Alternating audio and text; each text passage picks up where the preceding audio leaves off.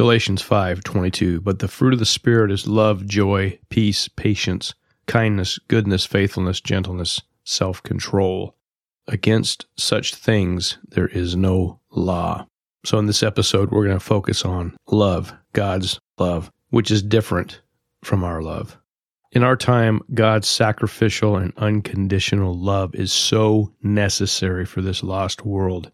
We who have the love of God poured out into our hearts by the Holy Spirit, and that's Romans 5 5, we must demonstrate that love to this present darkness so that people can see and realize there is still love in this crazy world because God is still in this crazy world. And the world under the control of the devil has pretty much ruined the concept of love we use love in so many different ways. I love food. I love hiking. I love shooting. I love all these different things.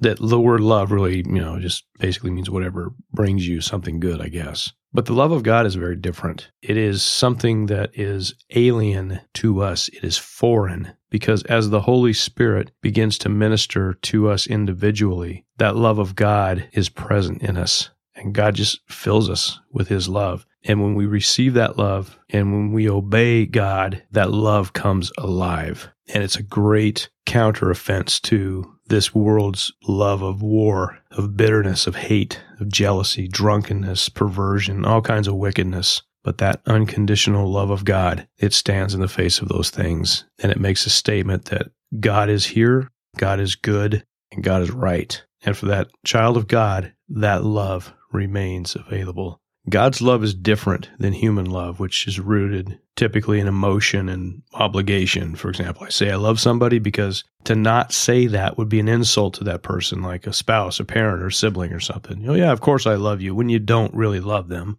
but you say you love them. It's not really love. It's just, yeah, I kind of have to, you know, so there's no real sincerity there in some cases. Now, obviously, in other cases, there is. But where there's not sincerity, you must force yourself to say, I love you, even when that may be something that is not really in your heart. You may really resent the person you're saying that to. And when we're feeling loved by somebody and that love is thriving, then we're experiencing these emotions that are good. And as long as that emotion is satisfied, then the love is considered love.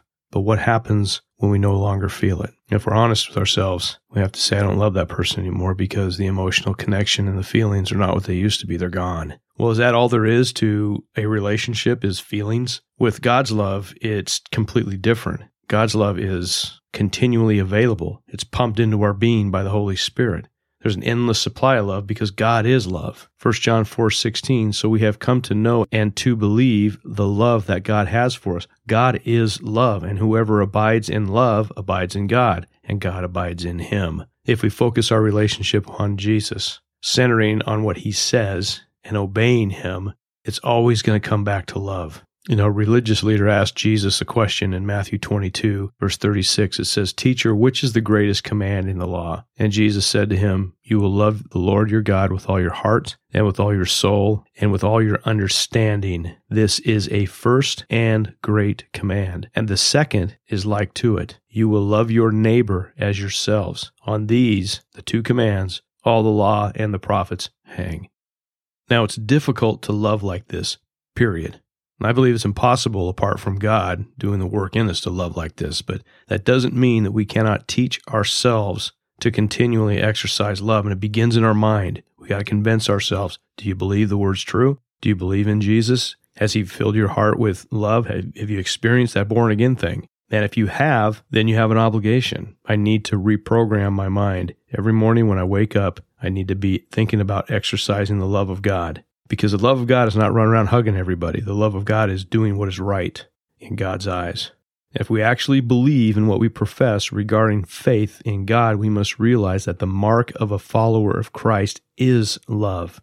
And if that love is missing, something is very wrong. We all must show the love of God. It's really not an option but it is an indicator who's serious about Jesus. In John 13, 34, he said, A new commandment I give to you that you love one another just as I have loved you. You also are to love one another. By this, all people, everybody, will know that you are my disciples if you have love for one another. And think about that. Why is that? Why would people see people that are loving and think of Jesus? Because God is love. And also, it just shows you that there's a lot of people in this world that don't do this. They don't love. Jesus was talking about do to someone else what you would have them do to you. He's flipping basically an old saying that says, don't do to anyone anything that you wouldn't want done to you. And he's saying now do something good to somebody that you would want somebody to do to you. That's love. It's looking after other people. It's watching their back. It's doing different things that you're able to do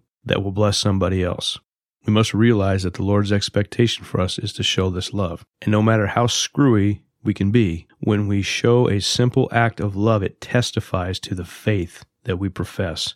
And without that love, we are a terrible witness. And I've met many people over the last few decades as a believer that profess the Lord, but when it comes to showing love for others, they pretty much act like an ordinary worldly person. And I've had to evaluate my own life because there's been times when I do the same thing and I missed that opportunity to show the love of God. And instead, I took the easy route. You know, and that conviction of the Holy Spirit comes upon us. But what are we going to do? Are we going to look for another opportunity or are we just going to blow it off? So showing that love starts with our mind. I've got to be ready. I've got to be prepared. I've got to be prayed up in the morning, God, send me out. Show me something cool that you want me to do. Show me how I can bless somebody. And if you have a mind like that and that's your heart, then God's going to present those opportunities. And some of them may be difficult, but none of them are going to be impossible because that love of God is flowing through us. because naturally, we're pretty selfish people. I know I am. And I really don't care about a whole lot. I don't. That's just the way I'm bent. But with the supernatural presence of the Holy Spirit in my life, I know that I am no longer my own. In 1 Corinthians 6:19 it says, "Or do you not know that your body is a temple of the Holy Spirit within you, whom you have from God? You are not your own, for you were bought with a price. So glorify God in your body." Ooh, I don't like that verse. I am not my own. What's that talking about? God owns you. It's either God or the devil. The devil owns you before Christ. After Christ, God owns you. And those kind of verses, they irritate me, but you know, that's why we have them to keep us in check. And loving others is a priority. And with God, we are really without excuse because He supplies the love free of charge. Now it's simply a matter of obedience. And one of the more famous passages in the scriptures is 1 Corinthians chapter 13, sometimes called the love chapter. It says in verse 1 If I speak in the tongues of men and of angels, but I have not love, I'm a noisy gong or a clanging cymbal. And if I have prophetic powers and understand all mysteries and all knowledge, and if I have all faith so as to remove mountains but have not love, I am nothing. If I give away all I have, and if I deliver up my body to be burned but have not love, I gain nothing. Now that's really something to think about. If I'm a spiritual rock star, but I have no love, I am worthless for the kingdom. Hmm. Love is patient. Love is kind. Love does not envy or boast. It's not arrogant or rude. It does not insist on its own way for those of you who are in marriage counseling. It is not irritable or resentful. It does not rejoice at wrongdoing, but rejoices with the truth. Love bears all things, believes all things, hopes all things, endures all things. Love never ends. Because again, there's a supply from God that's endless. As for prophecies, they'll pass away. As for tongues, they will cease. As for knowledge, it will pass away. So just put your name in that passage everywhere where it says love. Bill, Bill is patient. Bill is kind. Bill does not envy or boast. And go down that list and see how you do. Love is the theme of God's kingdom. Proverbs 10:12 Hatred stirs up strife, but love covers all offenses. 1 Peter 4:8 Above all, keep loving one another earnestly, since love covers a multitude of sins. Imagine a home full of hate and strife and contention. What would happen if one by one each person received the love of God and began to exercise that love in the home? It would change overnight. And there are many testimonies about parents coming to Jesus and receiving that love and then watching their homes be transformed into a place of love. Imagine what would happen if an entire church would exercise this love, not only on Sundays, but throughout the week, at home, at work, in the store, etc. What about an entire neighborhood did this? What if our country humbled itself, turned from its wickedness, prayed, and began to exercise love? What would that be like? Well, for the child of God, one day we're going to see a kingdom where love rules. For the time being, our job is to share that love with this lost world and to be a great witness for Christ. This is being the salt of the earth. Salt makes one thirsty, it seasons, it preserves. Let's be the salt and show that love.